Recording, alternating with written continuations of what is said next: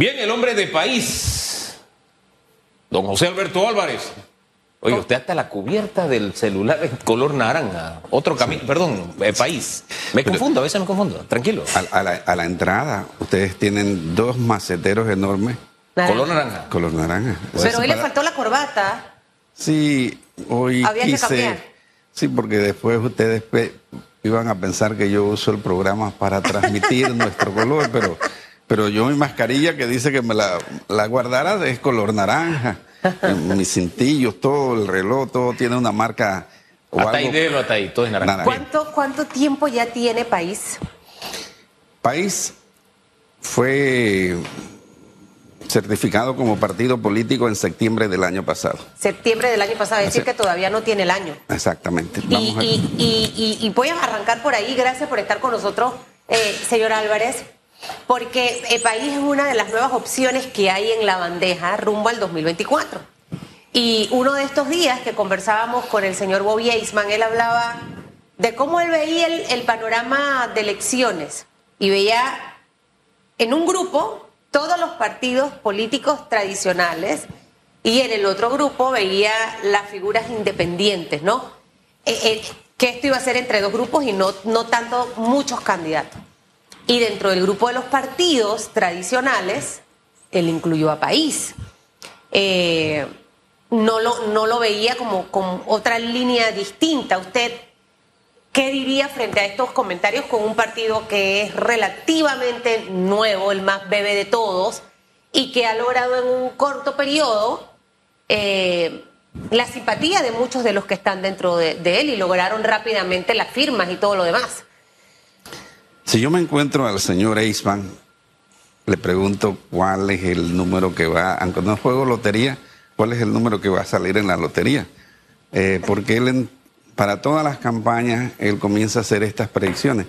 Él es una persona que goza de el favor de los medios para entrevistarlo y muchas de las veces lo que se dedica es a descalificar a los demás. Eh, cuando uno critica, por ejemplo, en las cosas del colegio, uno asume una postura de llegar a dirigir el colegio para tratar de cambiar las cosas y hacerlas como uno predica que son mejores. Yo creo que el señor Eisman, ¿por qué no forma un partido para que lo haga su imagen y semejanza para ver si es verdad que él reúne las firmas necesarias para constituir un partido? Y entonces él mismo se dirá si se coloca como independiente o como tradicional. Yo no sé de dónde sale esa clasificación de independiente y tradicional. Y él en diferentes medios ha estado ab- abanicando es una, una candidatura. Yo por su edad, yo le, yo le tengo respeto y, y que sus últimos días los pase feliz y que se deje de hacer esas predicciones. A su partido incluso lo ubicó en un escaque religioso. Bueno, será porque yo soy católico, creyente, apostólico, eh, no romano, sino toleaño, entonces será por eso. Y la religión siento que no, al menos desde mi punto Mire. de vista, no juega un papel fundamental en el tema de, de- de- de política. Mire, eh, en, todos los, en todos los partidos políticos hay eh, personas que son evangélicos y hay otros que no están en partido político. Hugo es evangélico y no está en ningún partido político. Yo soy católico y presi- presido un partido político, pero él no ataca a los demás, este señor Eisman. Yo sí, soy, yo sí estoy en un partido, pero no tengo vida partidaria ni soy activista político, soy periodista. Se lo aclaro. Por si Bueno, acaso, y yo porque soy, no predique. yo, yo soy cristiana pecadora, no sé en qué... En qué en Yo qué también soy cristiano y pecador. ¿En pero, qué, pero en qué en fin. línea entro? no Pero bueno, creo que era importante Sí, escuchar sí, eso, sí, ¿no? la- pero esa- esa- contrapartida. exacto. Yo, yo no, yo no, yo no- cuando ustedes me preguntaron antes de entrar al programa que si lo va, no creo que fue la joven que me preguntó. Yo ese día iba para un desayuno y le decía, mire, la vida como presidente me tienen reuniones que casi no atiendo en la oficina por estar en reuniones políticas. Y sí oí la frase, como que él no quiso contestar y ustedes insistieron en que contestaran. Bueno, y a Toto Álvarez, ¿dónde usted lo mete? Y entonces él tenía dos tambuchos y me metió en lo, en lo de los partidos Sí, tradicionales. Mire, yo, o dos sacos, como, como ustedes, como ustedes le hayan preguntado, eh, yo esa- es- esas calificaciones del señor Eisman me tienen totalmente sin cuidado. Nosotros estamos tratando de hacer un, un trabajo y ustedes van a ver la clase de candidatos que le vamos a presentar al país. La mayoría, la inmensa mayoría, no tienen vinculación si es que por haber estado en partido político eh, no tiene ninguna vinculación en el pasado con Pero partido es que no político. es ningún pecado haber estado en un partido político. Mire, Hay gente que ha estado en los partidos políticos, señor Sí. Álvarez, y ha hecho una No, no, buena yo- labor, impecable. Yo, yo, yo fui fundador desde el primer día del partido Molerena. En ese tiempo yo era socio de la firma Rosas y Rosas. Este, con Jorge Rubén Rosas y Olmedo Rosas, chiricanos, de Tolé también. Posteriormente, cuando salí de Molirena, ayudé a mi amigo, eh, Dios lo tenga en la gloria, eh, Jorge Flores, a constituir el Partido Nacionalista Popular.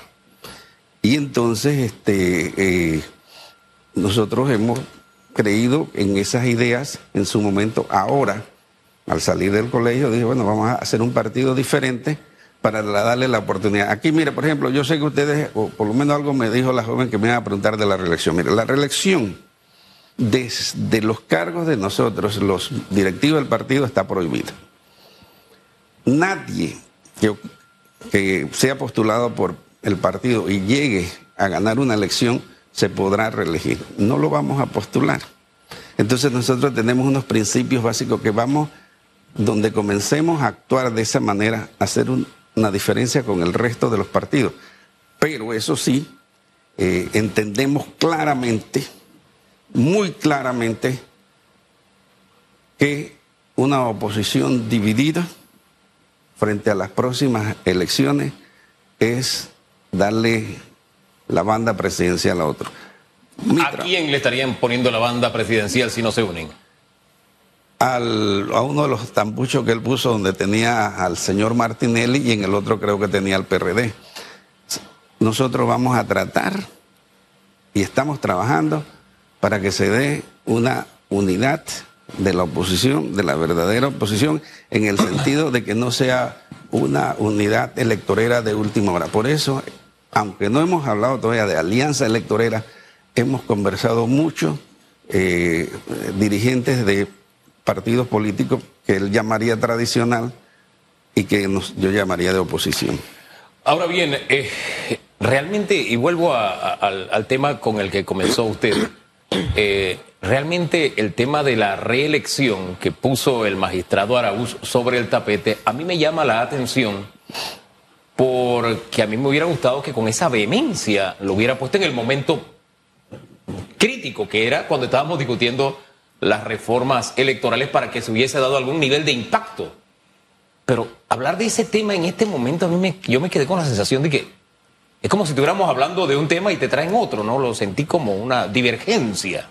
O sea, no, porque el Tribunal Electoral, hablando de reformas ele- eh, constitucionales, sí, eso nos toca a todos, pero ellos tienen que ver más con reformas eh, electorales y estas reformas electorales dejaron un sabor extraño en, nuestro, en nuestra boca. Entonces, no sé, es cuestión de momento. Me hubiera, que esa posición se hubiera asumido cuando estábamos discutiendo y así, con esa firmeza. No sé, pero yo puedo estar equivocado. Es una apreciación mía, no sé. Don Hugo, la movida, jaque mate como es su mensaje de misión hoy Sí, al señor Araúz. ajá. Cuando nosotros presentamos, nosotros tuvimos que hacer dos convenciones constitutivas, porque para la primera, que fue en mayo del año pasado, presentamos nuestra documentación en nuestros estatutos, estaba prohibida la reelección. Y eh, otras cosas como el candidato del partido que gane un puesto de elección popular y no cumpla las promesas electorales será expulsado del partido. Porque es que la- para evitar los engaños, dile la verdad a la gente. ¿Sabe qué hizo? Y otras más. ¿Sabe qué hizo el Tribunal Electoral? Que no podíamos poner eso en los estatutos. Entonces ahora él lo dice y no nos los permitió poner. Yo se lo puedo probar al señor Araúz que el tribunal me hizo eso. De- déjeme terminar. Entonces yo le decía, pero tú, tribunal, tú no eres juez constitucional. Yo sé que eso es inconstitucional lo que yo estaba haciendo, pero deja que otra persona lo demande y la corte lo declare. Pero ellos se abrogan esa facultad y ahora me sale el señor Araúz que dice que él no está de acuerdo con la reelección. Oye, pero si yo lo puse, apruébalo y déjalo que vaya a la corte. Es, que esos dos puntos estaban en su discurso, eso me llama más la atención ahora. ¿Cómo es posible que si ustedes lo incluyeron en, sus estatutos, él diga que hacia allá debemos caminar? cuando se opuso a, esas modificaciones o a, esos eh, reglamentos en sus estatutos. Ustedes dos que son del interior, ¿saben por qué a las personas le dicen hoja de tamarindo? Yo no. Porque tiene dos caras. tiene una cara verde completamente y la, otra cara de otro color. La hoja, fíjense que la hoja, digo, perdón, la hoja del caimito. Sí. Tiene dos Pero más allá de la hoja del caimito. Hay personas doble cara. Pero más allá del doble cara que puede, puede caer en este caso. Porque dice una cosa un día y otra otra. yo lo vería de otra forma. Me robó la idea. Me robó la iniciativa. meditó y al par de meses le Exacto. O sea, es que el doble cara no, oye, eso está bueno. En los trabajos uno encuentra gente así. Y después yo presento el proyecto como si fuera mío, pero en su momento no puedo dejar que sea otro quien se robe esa exposición. Al final, ¿Es esa la salida o es hoja de caimito? las dos cosas. Las dos cosas, para mí las dos cosas. Ahora, en medio de, todo este tema, porque ya la leche derramada está derramada, ya pasó, ya él no creo que salga diciendo señores de país, yo en su momento. No creo que eso ocurra. Eh, no creo que eso ocurra. Pero el tema es que rumbo, usted ha mencionado cosas importantes de lo que ha dicho. En este momento no está conversando la oposición eh, en, una alianza rumbo a las elecciones, pero sí en una, en una estrategia que en este momento están manejando por la situación que vive el país y la manera en la que el gobierno lo está manejando. Dicho esto, cabe la posibilidad, señor Álvarez, de que se dé esa conversación y estarán dispuestos líderes fuertes como un Rómulo Rux, como un señor José Blandón, en este caso, a uno de los dos tener que, como dice uno, bajarse del bus para poder realmente tener esa gran fuerza de oposición? ¿Y, cuándo sería esa decisión? El tribunal adelantó un año, vio todo el tema que se dio antes de ayer con las nuevas reglas, normas rumbo al 2024. Eh, ¿No sería también favorable tomar esa decisión con anticipación? ¿Ustedes cómo, cómo, cómo ven ese escenario? En, los tres que usted mencionó, tenemos algo en común. Ajá. Que en algunas ocasiones es malo, pero en esta ocasión es bueno. Que los tres somos abogados, tenemos un idioma, no es como que yo me vaya a sentar con Juan Flores, que es ingeniero, no, nosotros hablamos un idioma, un idioma común. Eh, hemos tenido vida gremial previa a tener vida eh, política. Entonces, yo se los he dicho no es el momento de hablar de alianza porque cada uno. ¿Y ellos sí quieren hablar de alianza? No, no, no, no. Ah, yo que yo, no, no, porque quizás por más edad de, en el momento dado. ¿Y ese momento dado cuándo es?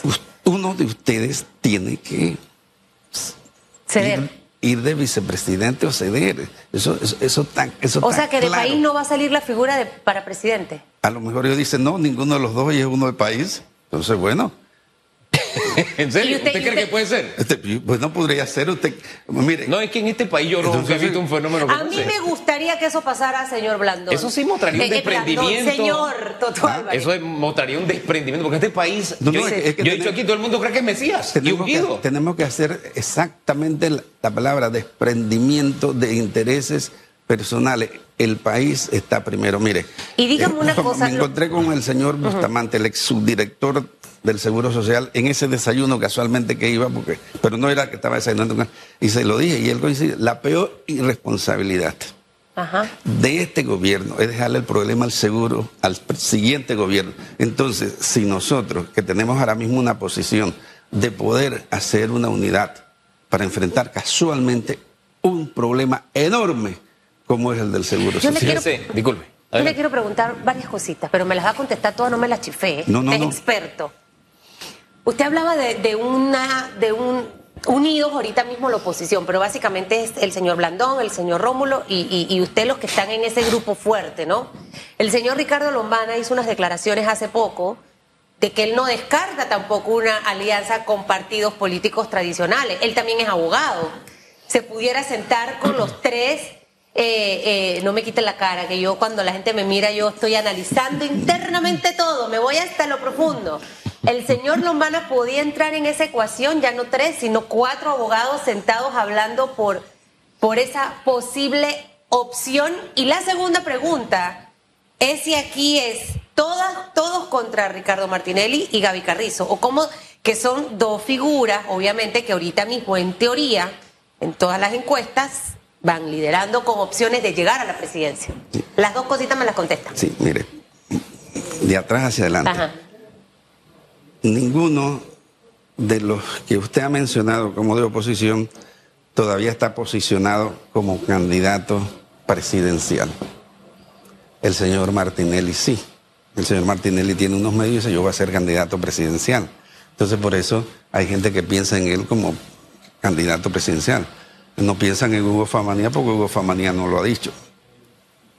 Lo mismo Gaby Carrizo. Todo el andamiaje del PRD está a favor de esa candidatura. Bueno, ahora han salido algunos como Pedro Más Miguel. o menos. Más, pero, exacto, pero de acá nadie. Entonces, lo segundo, todavía tanto el Partido Cambio Democrático como el Partido Panameñista tienen que pasar algunos procesos internos para poder entonces consolidarse. Como figura presidencial.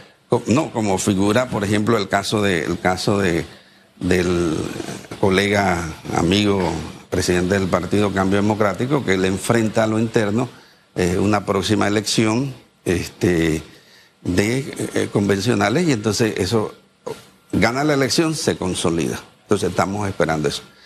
Tenemos hasta el primero de septiembre ¿Lombana? próximo. Y Lombana, si él acepta conversar, por supuesto. Pero lo han invitado a conversar, señor. Mire,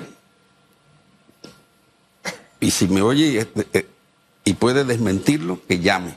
¿Le permitirían llamar? Claro. Mire, Él me la- escribe, él me escribe. en la- en el desayuno de Santiago, un periodista le preguntó al anfitrión, y yo no quiero usar mucho esa palabra anfitrión porque en terminología griega significa otra cosa. Entonces, que sí habían invitado al señor Lombana. Y él dijo que sí. Pero no fue. O sea, que él es el que no ha ido. Él es el que no ha ido. Yo, la- Pero lo van a seguir invitando. eh, bueno, eso se tomará en una decisión y hay que hablar, mire, hay que hablar con la gente que está opuesta a esos otros tambuchos que hablaba el señor y que son los que eh, en un caso, ya usted sabe lo que pasó, y en el otro caso... Serían ¿qué dos hacer? Tambuchos. No, yo creo que él habló de tres tambuchos. ¿Y el otro tercero cuál es? El, el PR bueno, No, él habló de los tradicionales y los independientes. Y Él habló de dos también. no, no, no, pero dentro del tambucho Pero- de tradicionales hay dos. Los que acaba de Sí, mencionar sí, usted, ¿no? sí. Exactamente. Entonces, no, sí, si el, si el, el, el colega Ricardo Lombana en un momento dado decide que sí que es bueno conversar, en lo personal eh, no tenemos ningún inconveniente en conversar con el colega Ricardo Lombana. Yo, la verdad es que en eso soy bien franco. A mí me ha tocado vivir un par de elecciones. Y esa sensación de estar frente a un ungido o una ungida la he vivido muchas veces. Yo pensé Y que usted me iba a preguntar del ungido para el magistrado. Eh, en un ratito, permítame elaborarle una idea porque quiero volver a la hoja de Caimito. Me parece delicado algo de la hoja de Caimito. Y para los que no conocen la hoja de Caimito, aquí está. Tiene dos caras. ¿Vio? ¿eh? El anverso y el reverso Son distintos. totalmente diferentes. Bien. Eh, pero déjeme terminar el tema de los ungidos, porque aquí hubo un, creo que es la única, el único momento histórico de la República donde alguien que era el inminente presidente cedió por la unidad, que fue don Ricardo Arias Calderón. Ayer se lo expliqué Y a miembros del estatura- partido. Esa estatura ni intelectual, ni, no voy a caer en las otras, pero hasta ni intelectual se la veo a ninguno como para decir, yo cedo por la unidad. Me parece, no sé, puede ser posible, porque todo es posible, pero la veo muy difícil. Bien, dejo esa nota al calce. Vuelvo a la hoja de Caimito por una razón. Yo miro con un dejo de preocupación el Tribunal Electoral. No solamente por lo que usted acaba de decir. Oye, nosotros en nuestro estatuto teníamos la no reelección en los cargos y que el que no cumplía la promesa no podía reelegir tampoco, no podía correr. Y nos dijeron que eso no, No, puede estar incluido. no, y que ahora un magistrado nos diga que sí, eso es para preocuparse. Pero eso me recuerda que hay otro magistrado que dijo en las reformas electorales, aquí no se necesita el fuero penal electoral. Y salió y él sacó un mensaje por redes y todo lo demás y lo defendió. Se puso de lado de las opiniones públicas. Y al año sacó un fallo, ni siquiera argumentando en todo el engranaje legal electoral, sino argumentando en algo que no tenía que ver ni con el Tribunal Electoral, que era un principio de especialidad, favoreciendo. El, entonces se da cuenta de que un año cambió. Eso me preocupa, me preocupa porque ah, se colectan firmas para una revocatoria de mandato, de pronto te mandan correo, de pronto y que no te mando más correo. De pronto te dan la cifra a la persona que firmaba, de pronto ya no te doy la cifra. Eso a mí me preocupa de un juez electoral. Yo no sé si a usted le preocupa o no. Me preocupa tanto, don Hugo, que los tengo denunciados penalmente para que los separen del cargo. Porque el Ah, cierto. proceso de elección de este país no puede estar en manos de ellos. Porque ellos, que son los que van a decidir, porque como el que cuenta es el que decide, quién es el futuro presidente, diputado, entonces no tienen credibilidad. Entonces, ¿cómo vamos a estar en manos de rectores del proceso electoral que no tengan credibilidad? Eh, aprovecho para hacerle un llamado al señor Procurador General de la Nación, que ya lleva más de un mes con la denuncia y es lo que en derecho revisar encuentra que todo está conforme. En el, en el tema de las denuncias a los funcionarios públicos, me pasó porque en el caso de Moncada Luna hay que presentar pruebas que yo le llamo la prueba maldita, que es una de las cosas que hay que eliminar. Pero nosotros presentamos cinco pruebas malditas. Y ni aún así. Exacto, entonces él tiene que revisar, él ni siquiera tiene que tomar la, la decisión de, de- de- separarlo. Y mándelo a la corte. Y que la corte tome la decisión La- de separarlo. Y hay un caso, ¿Hay un término para que lo haga? hay términos de las fojas del expediente, las hay en el Código Judicial, pero nunca. Hemos nunca tenido que yo un- supe- eh, un, un precedente, Ajá, sí, ¿cuál? el de Patria Portugal. Patria Portugal fue denunciada al procurador, creo que era la licenciada Belfon, la procuradora. Sí. Ella, en, ese- en el caso del, del- del defensor del pueblo, no es el pleno, es la sala penal. La sala penal la separó mientras que la investigaba. Entonces, hay hasta, hay hasta precedentes. Don Hugo, usted que tiene una Biblia ahí en, A- a propósito. en- en su celular, anote lo que hay un precedente. A propósito de sala penal, se va don Ayú Prado, se ha extendido el periodo porque como que había poco interés para que la gente vaya y se postule, pues, para ocupar el cargo que deja don José Ayú Prado. ¿Cómo- ¿Qué piensa usted de este cambio que viene en la Corte Suprema? Mire,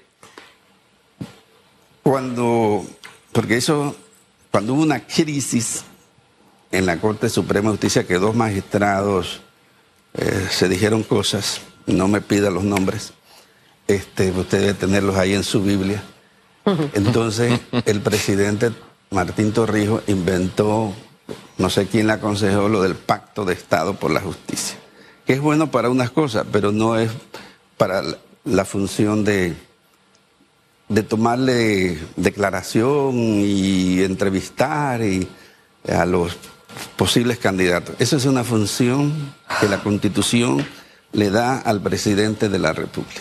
Entonces, no la eluda.